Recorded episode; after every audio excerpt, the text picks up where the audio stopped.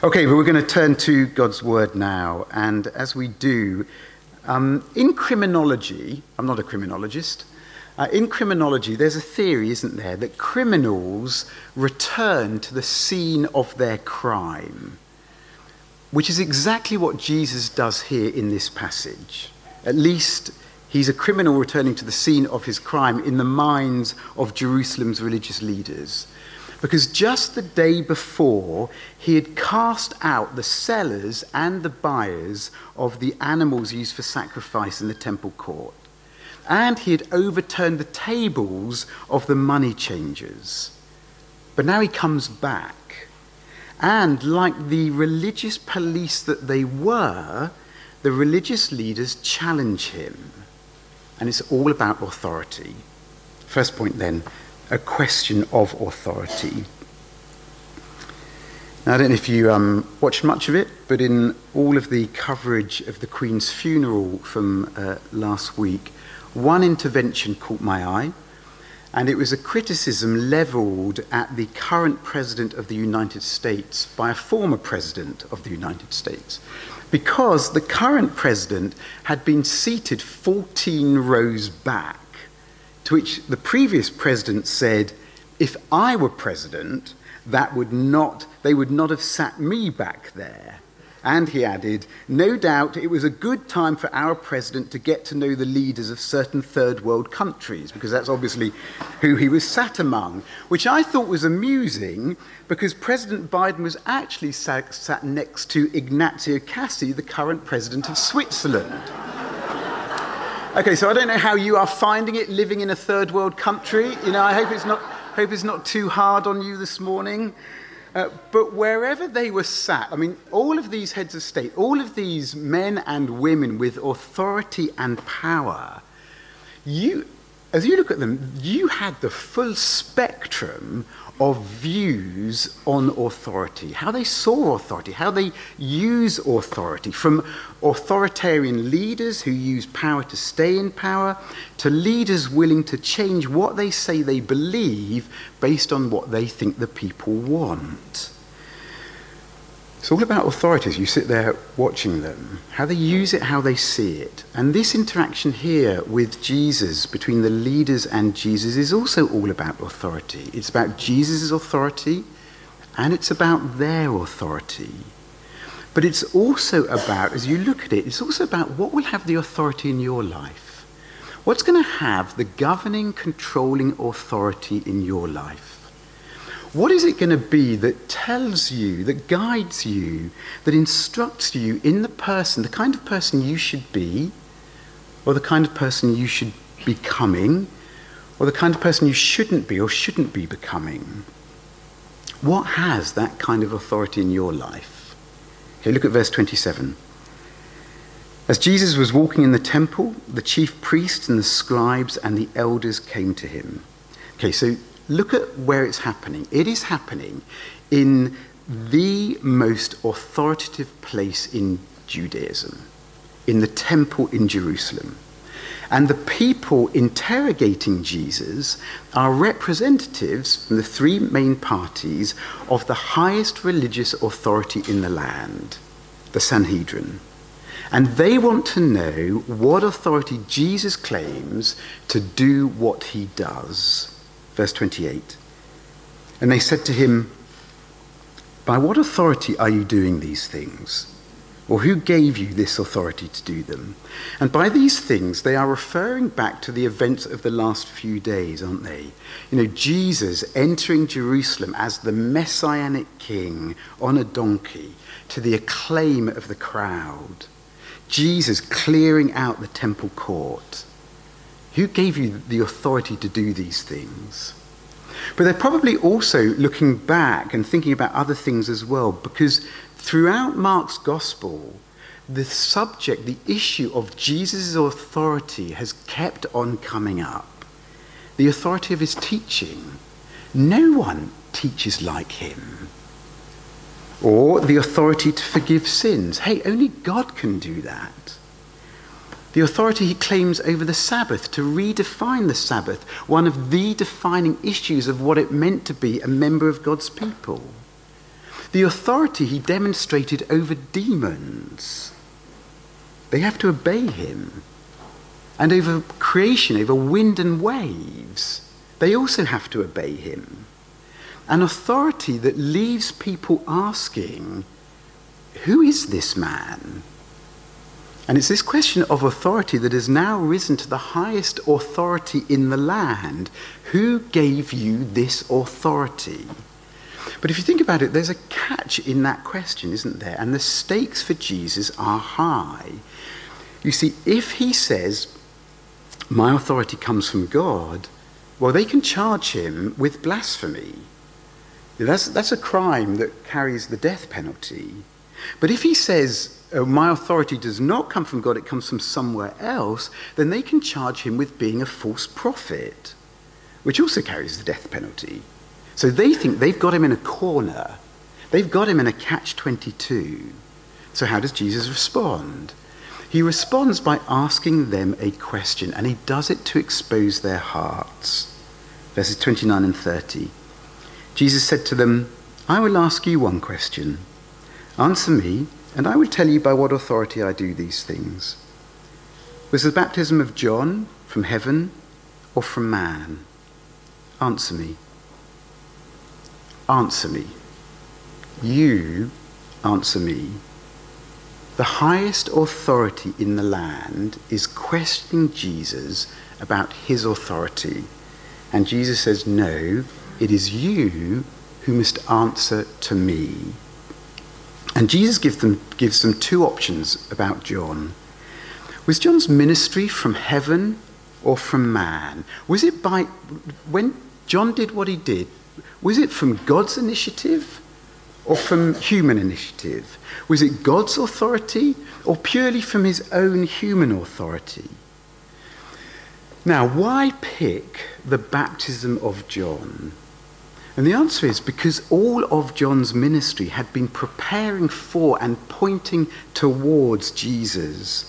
And it was at Jesus' baptism by John that the Spirit had come down on Jesus and the voice had come from heaven. Chapter 1, verse 11. A voice came from heaven You are my beloved Son.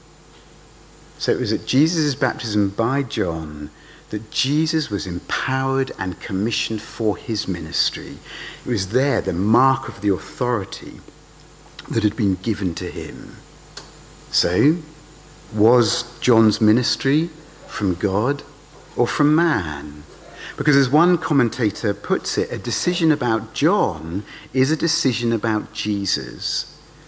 If John was acting on his own accord, he hadn't been sent by God, no God given authority, then the Sanhedrin could go ahead and accuse Jesus. But if John's ministry was God's doing, if it really was coming with divine authority, if it was from heaven and not from man, then he, he really had been tasked to prepare the way for Jesus.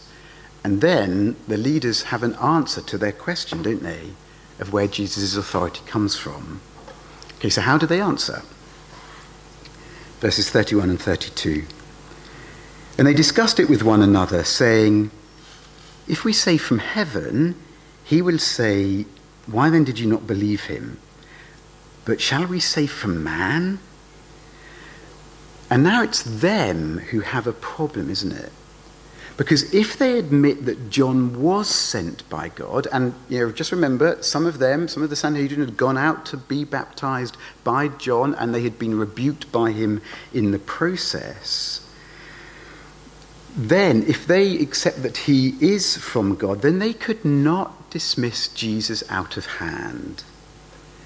But to say that John was not sent by God, that's not an option that's appealing to them, is it? Okay, look what they say. But should we say from man? Okay, they don't even finish the sentence, do they? Because they don't need to. They, they all know the implication of what will happen if they go down that road. If they say that, verse 32, they were afraid of the people, for they all held that John really was a prophet. And so, verse 33, they answered Jesus, We do not know. And yet it's not that they don't know, it is that they are unwilling to know. It's that they are not willing to face the consequences of coming down on one side or the other. And what finally sways them is fear of the people. To dismiss Jesus, they would have to dismiss John, but they can't bring themselves to do that because the people didn't do that. Okay, so picture it. Here are the men with the spiritual authority over Israel. What has authority over them? If you asked them, they would say God, God's law, the Torah, that's what has authority over us. In reality, it's fear of what other people might say about them or do to them. Now, of course, in their case, the tragedy is, is that the crowd had it right.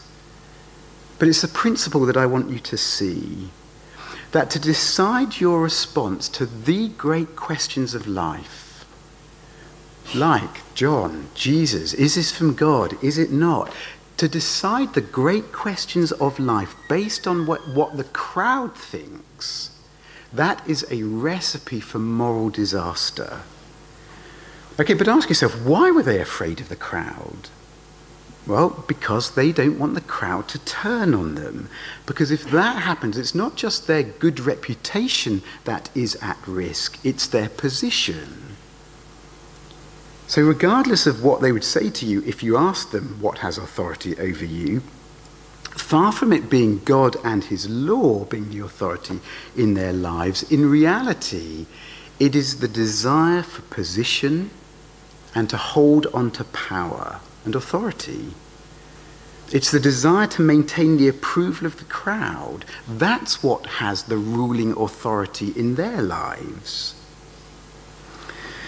Now, Bertrand Russell, the uh, British uh, writer and atheist, wrote As soon as we abandon our own reason and are content to rely upon authority, there is no end to our troubles. Okay, to which we might respond, well, that depends on what authority you are relying on. But in agreement with him, if rather than the truth, if rather than having the truth as your authority, the crowd becomes your authority because you want their approval and the power that comes with that, he's right. It will lead you into all sorts of trouble and you will compromise on things you shouldn't. But it'll also make you hide.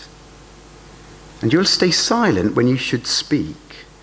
You see, these men, this Sanhedrin, they are responsible for the spiritual well being of Israel. But for fear of the crowd, they hide what they really think and they hide from their responsibility to lead, to come to a decision to come to a decision on the most important spiritual religious issue of their day. They're reduced to silence out of fear. So they're not just being dishonest with others, they are being dishonest with themselves. Okay, now think how that can happen with us. Because something or other is going to have this ruling, controlling authority, guiding authority over our lives. And what we do and in the type of person we are becoming. Okay, if you're here and you're not yet a Christian, think how this might work out for you. You might be hesitating to come to a decision about Christ because of what other people, maybe your family, your friends, might think if you do that. Or you might have already come to a decision, but you're hesitating to follow through on it, on the implications of it, because of what it might cost you. So, just like them, we can hide from the truth, and the crowd, your family, your friends, your colleagues, can have more authority over your heart than the truth. And that can present problems in another area. Okay, you see, our current culture is taken up with the value of authenticity that you shouldn't let any external authority tell you who you are or what you should do. But if you think about it deeply enough, all you are doing is exchanging one external authority for another. And you're throwing off the idea of external truth and reality, but what you're taking on yourself is the authority of the crowd. And the crowd takes the place of objective truth because you will only express those thoughts or those beliefs that you think are in agreement with those who matter to you. Views that they will applaud, but you'll stay silent about stuff that you think they won't applaud. So you're still hiding. You're still not the authentic you. Or for those of us who are Christians, we might stay silent about Christ when we should speak, or hide from the implications of following him for what it might cost us. Deep down, we might know what we should do, but we sort of convince ourselves otherwise. And what we do when we're doing that is we're hiding from ourselves. We're hiding from the truth and we're hiding from ourselves. Or, as these men duck their responsibility to lead, when the, if the approval of others is the controlling authority over our lives and hearts, then we're going to find it difficult to risk. We're going to find it difficult to act out of courage. Okay, but it's, it, it's because they're not willing to be honest even with themselves that Jesus knows they're not going to be honest with him. Verse 33. And Jesus said to them, Neither will I tell you by what authority I do these things. Okay, but if they didn't want to say John had not been sent by God for fear of the crowd, what stopped them admitting that he was sent from God? Second point then, the problem of ownership. Question of authority, problem of ownership. And as the leaders stand there, Jesus tells them a parable. Chapter 12, verse 1. A man planted a vineyard. Now, that may not strike you as anything, if you were stood in that crowd, you would immediately have known what Jesus was talking about.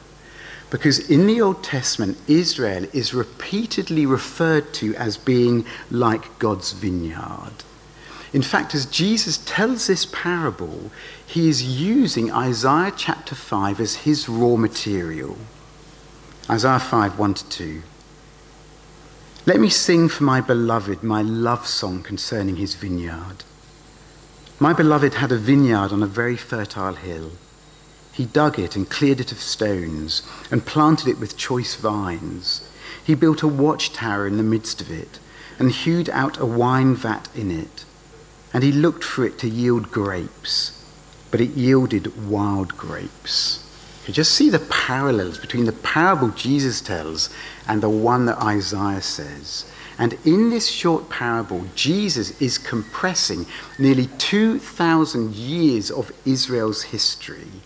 Because God is the man who plants the vineyard, and the tenants he leases it to are the leaders of the people, like the Sanhedrin standing in front of him. But they're tenants not owners. Now, if you think about it, there are some distinct advantages to being an owner rather than a tenant, aren't there? Okay, like of your apartment or your house. Because if you're an owner and not just a tenant, you can decorate it however you want, can't you? You can paint the walls some hideous colour and not the sterile Swiss white. If you're an owner, you can flush your toilet after 10 pm at night. Okay, no one can complain at you and you don't have to pay rent. But a tenant farmer does. And in those days, they paid rent from the yield of the land. And so, verse 2, Jesus says to the owner, he says, the owner sent a servant to the tenants to get from them some of the fruit of the vineyard. But the tenants refused to pay. They abused the servant and every subsequent servant the owner sent. Verse 5 And so with many others, some they beat and some they killed. And the servants are the prophets whom God had sent over the course of Israel's history to call Israel's leaders and people back to him. But time and again, the leaders refused. Okay, as God said through the prophet Jeremiah, from the day that your fathers came out of the land of Egypt to this day, I have persistently sent all my servants, the prophets, to them day after day. Yet they did not listen to me or incline their ear. And many of those prophets, up to and including John the Baptist, had suffered at the hands of the leaders, or, like John, been martyred at the hands of the leaders. Why?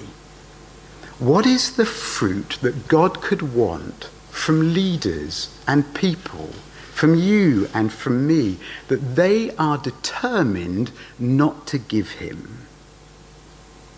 But if you think about it, when Jesus was asked the question, What is the greatest commandment in the law? It's as if he's being asked that question, isn't it? What does God require of us? What fruit does God require us to give him? What fruit is he after?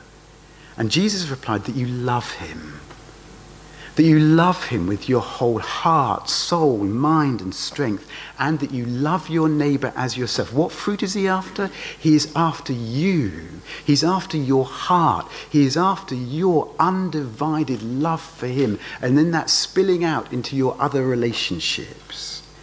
And God had sent prophet after prophet like a loving but spurned husband, continually reaching out because he wanted them and he wants us to come into all the goodness of a relationship of love with him. Because that's the only way we're going to thrive, he says. It's the only way you are going to live a really fruitful life and a fulfilled life. If you give your heart to other things like the admiration of the crowd, or the desire to stay in power or in control or a desire for position, those things are going to enslave you. And you're going to live in you're going to live as they did with this constant underlying anxiety. What if I do that? What if I do that? What will people say about me? You'll be living under the fear of man. But when you know his love for you, your heart will respond with the fruit of love for him. But repeatedly, Israel's leaders had refused to do that, as these leaders refuse now. Why? Because they want to be the owner. They want to stay in control. Because their love is set on something other than God. And if we're honest, the same can be true for us. And when it is, we stop seeing ourselves as stewards of all the good things that God has entrusted to us, like your intellect, like your musical abilities, like your material possessions, like your salary, like your wealth, and we use them for our own glory and our own good rather than God's glory and others' good. We'll use them to serve ourselves. So, what can turn that around? What can cause us not just to make God the authority of our lives, but for Him to be the love of our hearts? Third point, the answer of grace. And having sent servant after servant, Jesus says of the owner, verse 6, he still had one other, a beloved son. Finally, he sent him to them, saying, They will respect my son. I don't know about you as you read that. What do you, I mean, what is going through the owner's mind? What owner in his right mind would send his son and a beloved son into such a situation? Everything should be screaming at him. You know how this is going to turn out. You know what is going to happen. What owner in his right mind would do that? Who would do it? Only a God of grace. Only a God who is merciful and compassionate a God who is abounding in steadfast love, a God who will go to the furthest extremes of love to give people the chance to come in. And Jesus is the beloved Son, sent as his Father's representative, sent with his Father's authority, sent to his Father's house, looking for the fruit of love. in this, his father's last and final appeal to the elders and the leaders. But of course, the tenants don't just want to keep hold of the fruit, they want the land. Verses 7 and 8. This is the heir. Come, let us kill him, and the inheritance will be ours. And they took him and killed him and threw him out of the vineyard. What is that? That is the age old desire of the human heart, isn't it? It is to be rid of God and to replace him with ourselves.